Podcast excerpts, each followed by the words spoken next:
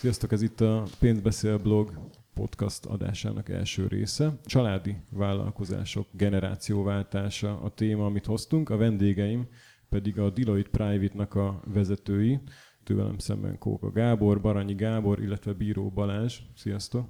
Sziasztok! Sziasztok! Azok, akik a rendszerváltás után vállalkozni kezdtek, vagy családi vállalkozásba fogtak, nagyjából pont most kezdik elérni azt a kort, hogy ez egy, ez egy fontos kérdés vált a generációváltás. Nem tudom, hogy ti tapasztaljátok-e, hogy több ilyen jellegű megkeresésetek van, vagy ége több kérdésem mondjuk, mint tíz évvel ezelőtt? Nem, ez egyértelműen, egyértelműen így van, sőt, még talán egy, egy gondatot hozzá is fűznék. Ha megnézzük a különböző gazdasági mutatókat, és egyébként ez nem csak Magyarországon van így, hanem hanem Európa szerte, sőt Európán kívül is, akkor a legkülönbözőbb statisztikák támasztják alá, hogy a magántulajdonban, illetve azon belül is szűkebben családi tulajdonban álló vállalkozások gazdasági jelentősége az, az jellemzően kiemelkedő. Nyilván a hány statisztika annyi, annyi szám, de akár a GDP, akár a foglalkoztatás, a, a, a mérőszám, amihez viszonyítjuk, mindenhol elég magas arányszámokat találunk. Tehát nagyon nem mindegy egyébként, hogy mondjuk pont Magyarországon a, az általad is említett helyzetben mennyire sikerül hatékony megoldásokat találni, és így van, azt is meg tudom, meg tudjuk erősíteni, hogy kifejezetten az utódlással kapcsolatos problémák, ezzel kapcsolatos kérdések egyre gyakrabban érik el a, a, a mi csapatunkat is. Egyáltalán mit nevezünk, vagy nem tudom, hogy van erre valami általános definíció, hogy hogy családi cég vagy családi vállalkozás. Nagyon sokféle elrendezkedést tudom, mögé lehet társítani, hogyha a tulajdonos egy, egy családhoz tartozik, vagy a vezető. Mi ezt a definíciót meglehetősen szélesre húzzuk, tehát akár hogyha a meghatározó tulajdonosi kör az egy vagy több családhoz tartozik, vagy ezzel párhuzamosan a menedzsmentben egy család, vagy egy családnak több tagja jelenik meg, azt, azt mi családi vállalkozásnak hívjuk. Ugye a családi vállalkozásoknak ezen kívül um, specialitása az, hogy a, hogy a működését áthatja a családnak a nagyon személyes jellege. Valószínűleg ez a leginkább specifikus ezeknek a vállalkozásoknak a működésére. Amikor azt mondod, hogy áthatja a működést a család személyes jelleg, ez kicsit érthető egyébként egy ilyen pejoratív dologként is, hiszen a nagyon más társadalmi szerveződés egy család, illetve egy vállalkozás. A személyes jelleg sokszor nem biztos, hogy annyira jó egy, egy céges működésben, amikor a, a döntés mögött érzelmi szálak húzódnak, és nem pedig tisztán racionális üzleti szándékok. Szóval arra akarok csak rákérdezni, hogy mennyire működik másképp a családi vállalkozás, mint egy nem családi vállalkozás. Nem családi vállalkozást általában a nagyon tiszta gazdasági racionalitás vezeti, míg egy családi vállalkozásban sokkal több személyes elem jelenik meg.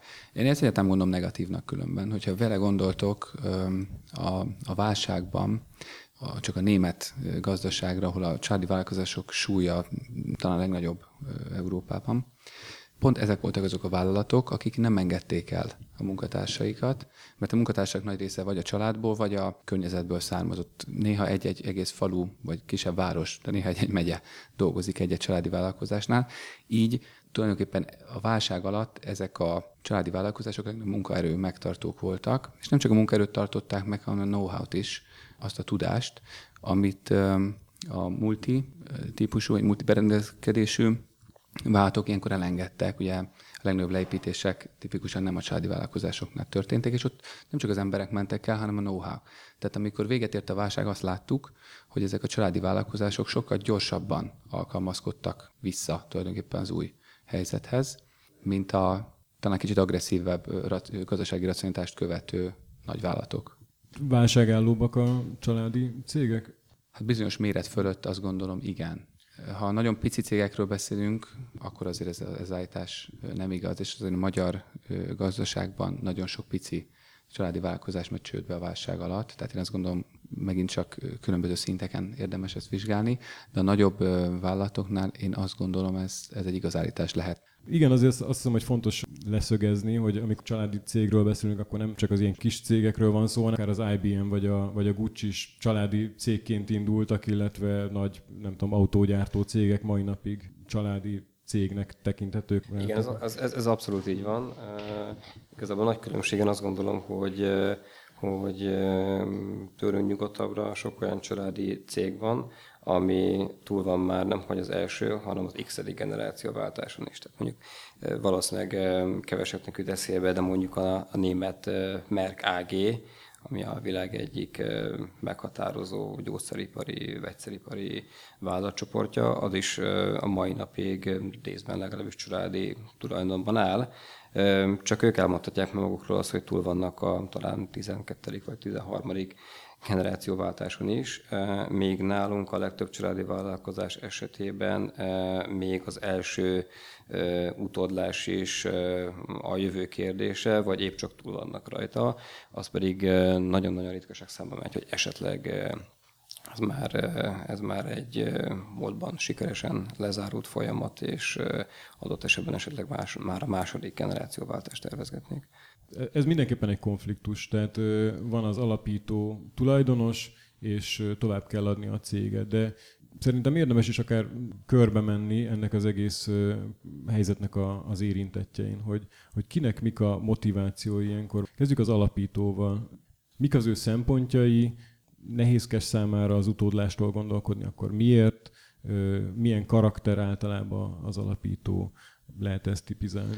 Az nagyon nehéz általánosítani, hogy milyen karakter egy, egy, egy alapító. Nyilván nagyon sokféle személyiséggel találkozunk, de van azért néhány olyan jellemző, ami, ami nagyon gyakran megtalálható ezekben az emberekben, és azt, azt tényleg egyébként abszolút pozitív értelemben hangsúlyozva, de az nagyon sokak esetében igaz, hogy a cégre kvázi mint egy másik gyermekükre tekintenek. Tehát a, az alapítók esetében az egy nagyon tipikus, meghatározó elem az utódlással kapcsolatos gondolkodás során, hogy amellett, hogy a, a család egzisztenciális érdekei abszolút prioritást élveznek, de egy nagyon-nagyon komoly szempont az, hogy ha egy mód van rá, akkor a, a cég az, az tovább menjen, és nyilván nagyon sokan preferálják, hogy lehetőleg nagyjából azon keretek között, vagy azon irányvonalak mentén menjen tovább,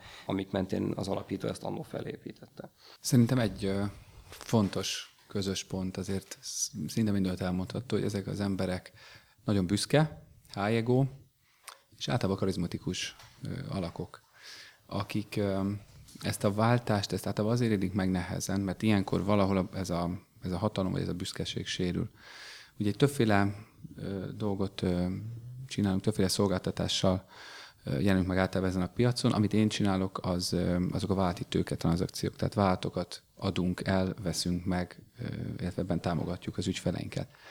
Um, csak egy példa szerintem, ami jól mutatja, hogy, hogy, hogy mi is a lelkülete ennek a dolognak. Volt egy ügyfelem, aki ahol, ahol a gyerekek nem akarták átvenni a, a vállalatot. Ez egy több 10 milliárd forint értékű vállalkozás volt, és tulajdonképpen elindult egy folyamat a társaság értékesítése.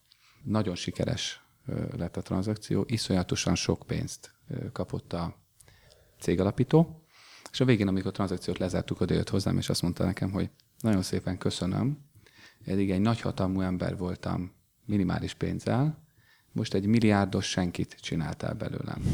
És szerintem ez nagyon jól mutatja, hogyha van egy ember, aki két, három, négy, öt ezer ember sorsáról dönt, és sofőrje van, titkárnője van, egy komoly szerviz van körülöttem, egyik pillanatról másikra egy milliárdos ember lesz, rengeteg cash pénzzel, de mindez a, ez a háló, mindez a, ez a hatalom, ez egy, ez egy szempéltásra tűnik el. És azért azt gondolom, ez az a pont, amit nehéz megélni. Nyilván ennek a legdurvább változata az, amikor a cég értékesítésre kerül, de amikor ezt a vállalatot át kell adni a fiúnak, vagy a lánynak, vagy a valamelyik családtagnak, vagy egy profi menedzsmentnek, azért, ha nem is teljes mértékben, de ugyanezek az érzések följönnek, ami talán az egyik legnagyobb kihívás ezeknél a tranzakcióknál, meg ezeknél a átstruktúrálásoknál pont ezt a személyes vonalat hogyan kezeljük, és, és, és megfelelő legyen. Mert a tranzakciók tipikusan ezen a pici elemen esnek szét, ha valami szétesnek. Egyébként nem is kell még feltétlenül elmennünk a, a, a, a tranzakciókig.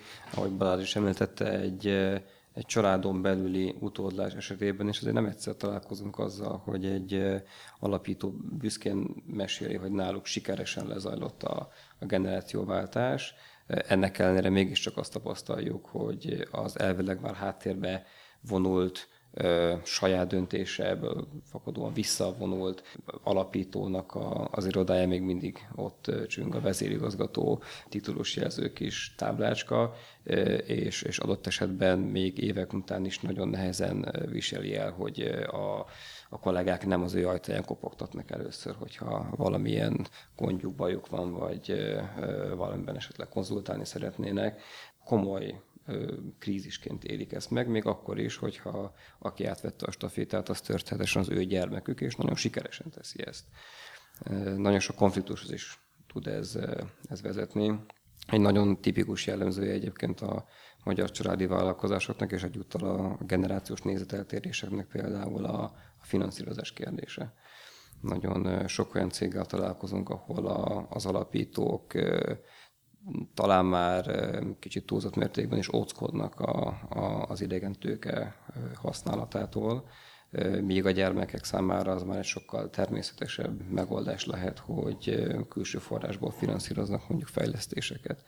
De ennek mi, le, mi lehet az oka? Ez inkább egy alapító utód klasszikus konfliktus, vagy egyszerűen csak a nem tudom, eltelt néhány évtizedben megváltozott erről való gondolkodás? Biztos, hogy van is. egy generációs gondolkodási megközelítés is mögötte, de hát azért ne felejtsük el, hogy ezek a vállalatok, amikről most itt beszélünk Magyarországon, ezek 25-30 évvel ezelőtt jöttek létre. Akkor azért egész más volt a hozzáférési lehetőség a külső finanszírozáshoz, legyen ez bankitel, vagy legyen ez külső tőke. Azért ma egészen más a helyzet, sokkal könnyebb hozzáférni külső forrásokhoz, ami nyilván befolyásolja ezt a ezt a fajta gondolkodást. És hát persze van egy olyan eleme is, hogy általában, amikor az új csapat, menedzsment, gyerek átveszi a, az irányítást, lehet, hogy egy picit mást is akar, új dolgokba akar fogni, amiben, amihez szükség van külső, vagy valamilyen forrásra, sokszor külső forrásra. Én azt gondolom, ez a három elem az, ami ezt befolyásolja. Szerintem, amit még a, az alapító személyiségéről el lehet mondani, vagy hogyha, hogyha visszatérünk ehhez a témához, egy dolgot nem érintettünk még, és ez nagyon-nagyon szubjektív. Az alapítók azt látjuk tapasztalataink szerint, hogy tipikusan az üzleti életnek egy, egy nagyon konzervatív oldalán állnak. És ez azt mondhatnánk, hogy ez korral jár, de tapasztalataink szerint a probléma gyökere az ennél mélyebb, és hogyha valóban a mélyére ásunk, akár ilyen pszichológiai módszerekkel, akkor, akkor egy, egy egzisztenciális félelem az, ami az alapítókban megjelenik, hiszen azért az ő életükből még nagyon sok évtized hátra van, és, és az a vagyon, az a sikeresen működő vállalkozás, amit ők felépítettek, az adott esetben az ő szemükben veszélybe tud kerülni, és ezáltal veszélybe tud kerülni az a néhány évtized, amiben ennek a vagyonnak a gyümölcsét élvezhetnék. És a munkánknak egy jó része abban az esetben, amikor nem egy vállalatértékesítésről van szó, hanem egy, egy valós generációváltásról, akkor annak a jogi vagy strukturális biztosítása, hogy abban az esetben, hogy, hogyha valami félre megy, az új menedzsment, legyen ez akár gyerekek, vagy egy professzionális menedzsment esetében, akkor is az alapítónak egy olyan vagyon álljon a rendelkezésére, ami biztosítja az ő boldog és megfelelő anyagi forrásokkal ellátott öregkorát. Milyen lehet ezt a másik oldalról, az utód vagy potenciális utódok oldaláról nézni. Ott van egy cégben egy alapító tulajdonos, aki történetesen akár mondjuk az apám, akivel van egy személyes kapcsolatom, családon belüli kapcsolatom, illetve egy cégen belüli kapcsolatom is, és valószínűleg azt érzékelem potenciális utódként, hogy ő kizár bizonyos döntésekből, vagy bizonyos know-how-t nehezen enged át. Hogyha az um, alapítónál azzal kezdtük, hogy az alapítók um, nagyon sokszínűek, tehát nem könnyű rájuk nézve valamiféle sémát mondani, akkor ez a, a második generációra, az utódokra, ez még hatványozottan igaz. Tehát a kérdésed az, az, az gyakorlatilag egy olyan utód csoportra vonatkozott, aki szeretné továbbvinni az üzletet, akinek vannak gondolatai. De ehhez képest az utódoknál azt látjuk, hogy ennél sokkal szerte ágazóbb az utódoknak a, akár a személyisége, akár az életkora. Tehát elindulhatunk onnan, hogy, hogy az utódok adott esetben még kiskorúak, vagy éppen valamelyik jó nevű nyugat-európai vagy amerikai egyetemen tanulnak, vagy éppen valami teljesen mással foglalkoznak, akár művészettel, vagy tehát, hogy semmi közük ahhoz az üzlethez, ami egyébként a családban működik. És akkor, hogyha, hogyha közelítünk az üzleti élethez, és, és korban is közelítünk ahhoz a, ahhoz a korhoz, hogy potenciálisan át tudnák venni a stafétát az alapítótól, akkor még mindig több falba tudunk ütközni. Egyáltalán akarja-e azt az üzletet vinni? Egyáltalán van-e rálátása arra, hogy az alapító mivel foglalkozik, hogy néz ki a társaság. Sokszor azt látjuk egyébként, hogy az alapítóknál azt, azt nem mondtuk, hogy nagyon-nagyon-nagyon keményen dolgozó emberek, akiknek tipikusan nagyon kevés idejük maradt a családra. És sokszor látjuk azt, hogy a, hogy a, a második generációban igazából egy olyan konfliktus jelenik meg, hogy a, a, a cég, azaz a közeg, amelyik a család mellett állt, vagy a családdal szemben állt.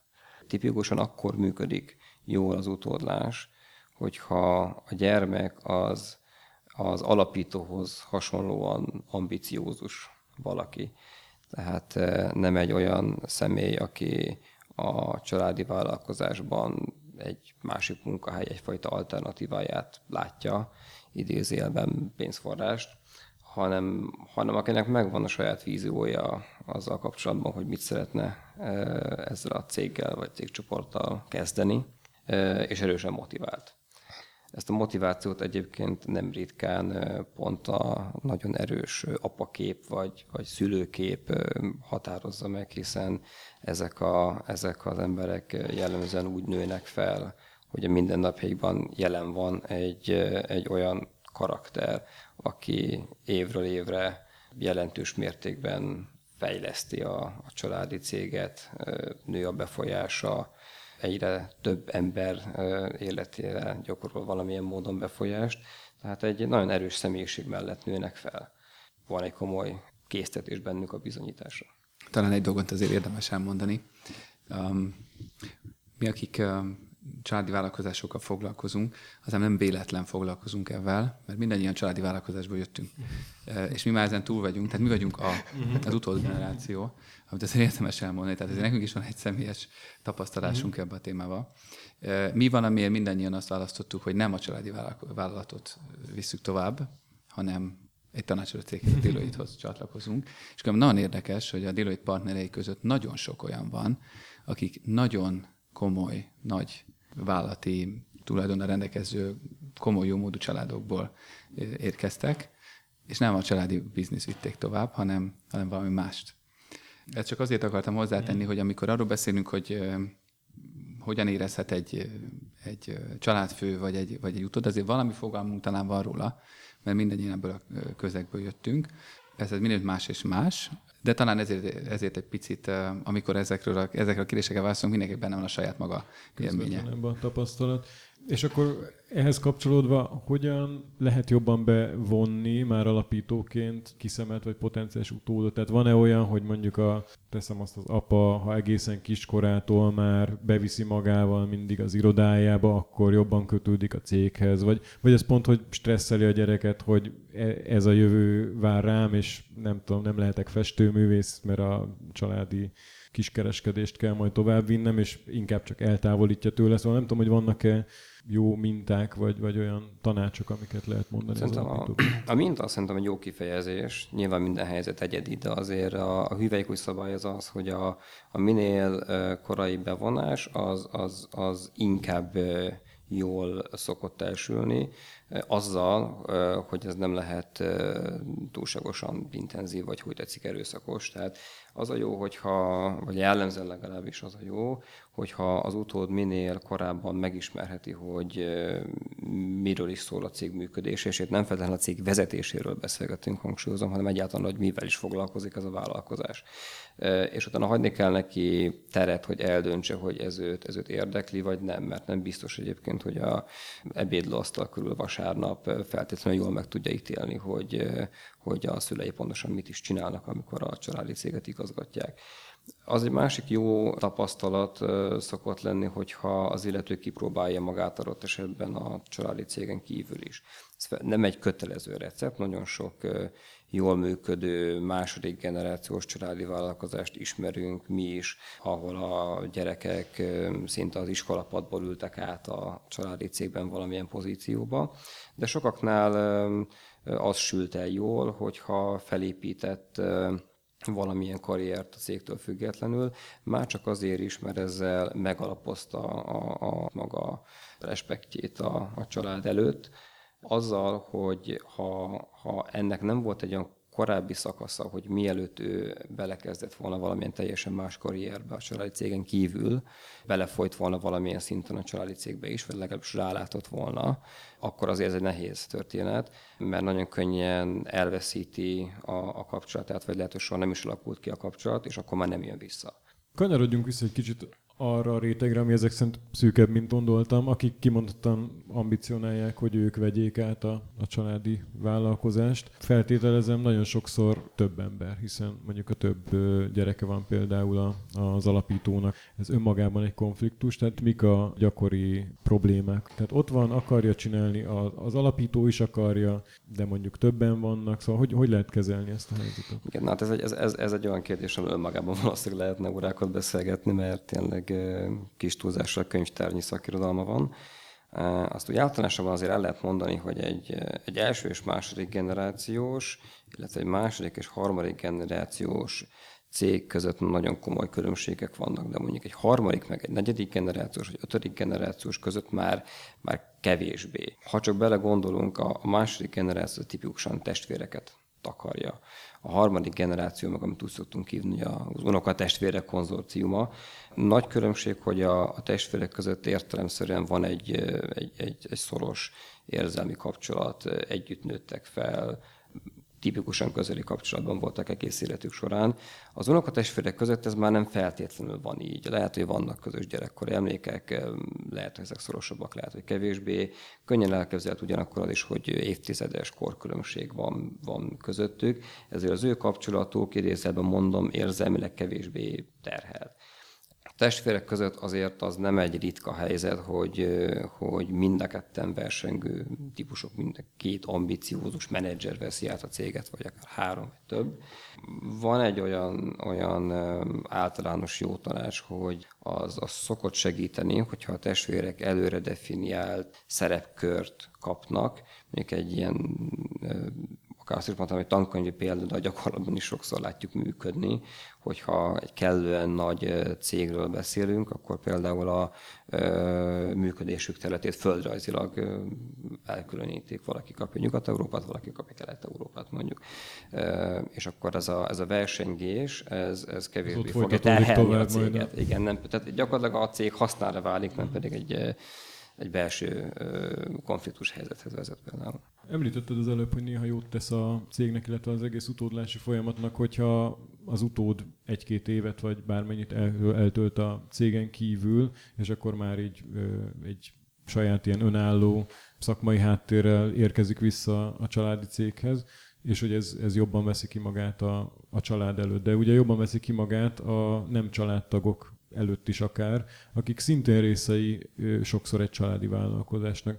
Róluk beszéljünk még egy kicsit, hogy mi a, mi a pozíciója ebben az egész folyamatban, vagy mi a szerepe azoknak, akik nem képezik a család részét, de fontos posztokat töltenek be a, a cégbe. Ők hogy tekintenek arra, hogy belőlük soha nem lehet a valaki, hiszen ők nem része a családnak, vagy oda jön a gyerek, de érdemtelenül, vagy azt érzik, hogy, hogy nem is ért semmi, ez most jött ki az egyetemről, én már itt dolgozom 15 éve, nem nő a fizetésem, őt meg itt nyomják.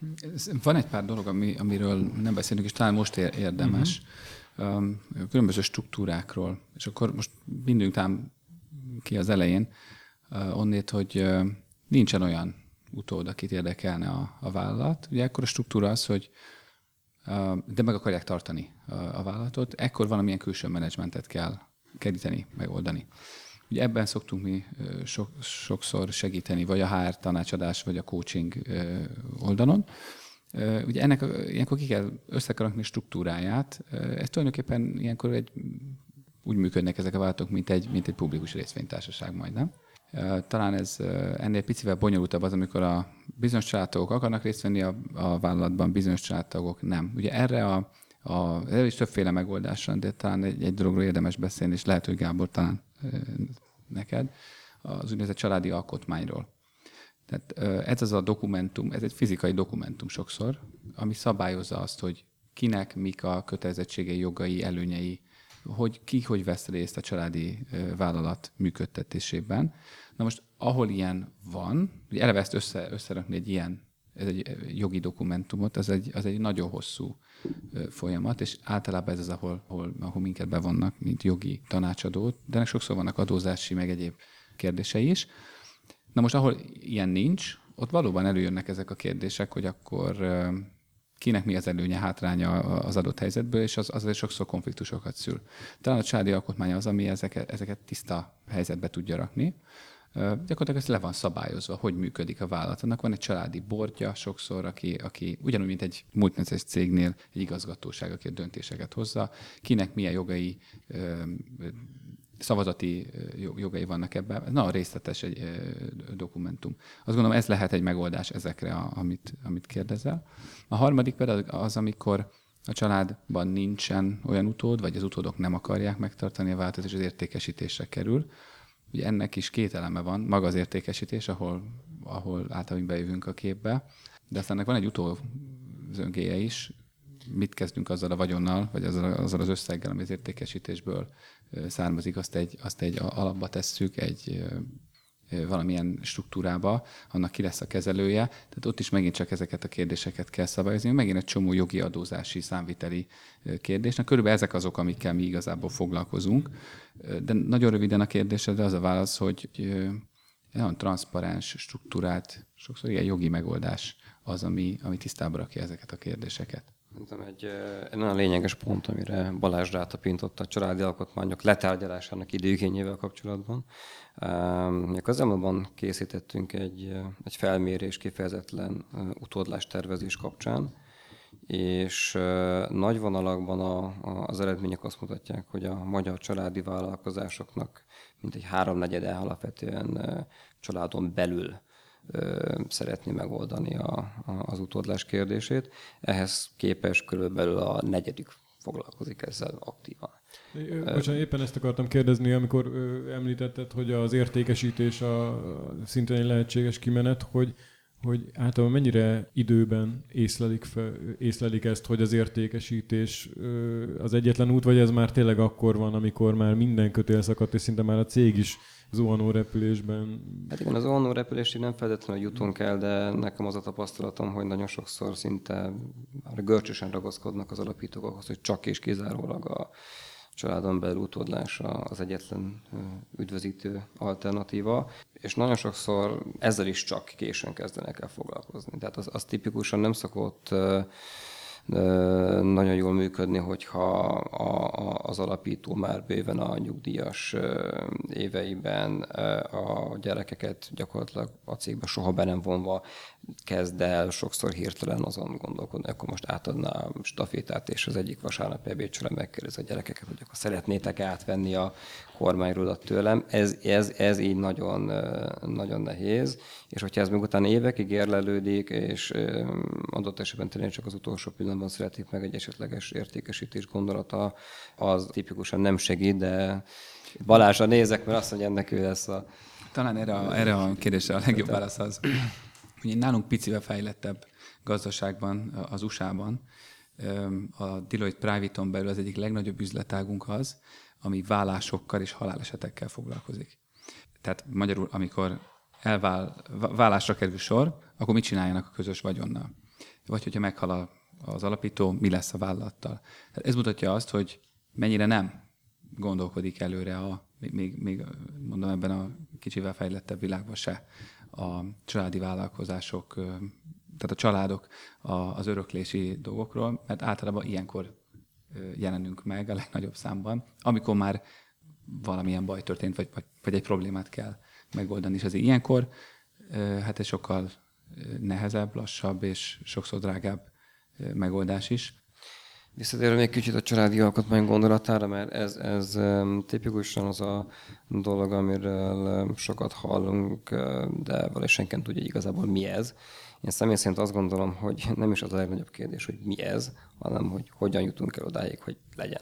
Ez egy, ez egy ez hivatalos dokumentum? Um, ez, a családi alkotmánynak nincs definíciója, ez lehet egy jogi dokumentum, lehet egy informális megegyezés a családtagok között, és pontosan ezért mondom, hogy inkább a folyamat az érdekes, ahol a, amin keresztül eljutnak ideig a családtagok, mert uh, amíg ebben konszenzus születik, amíg ezt letárgyalják a felek idézőjelben, az egy, az egy hosszú út jellemzően, nagyon sok beszélgetést igényel a különböző generációkhoz tartozó családtagok részéről, és az a tapasztalat, hogy mire eljutnak a, az út végére, ez a megállapodás ez annyira komoly erővel bír, hogy adott esetben akkor is meghatározó jelentőségű lehet a család és a családi cég életében, hogyha ez akár meg sem jelenik valamilyen jogi dokumentum formájában.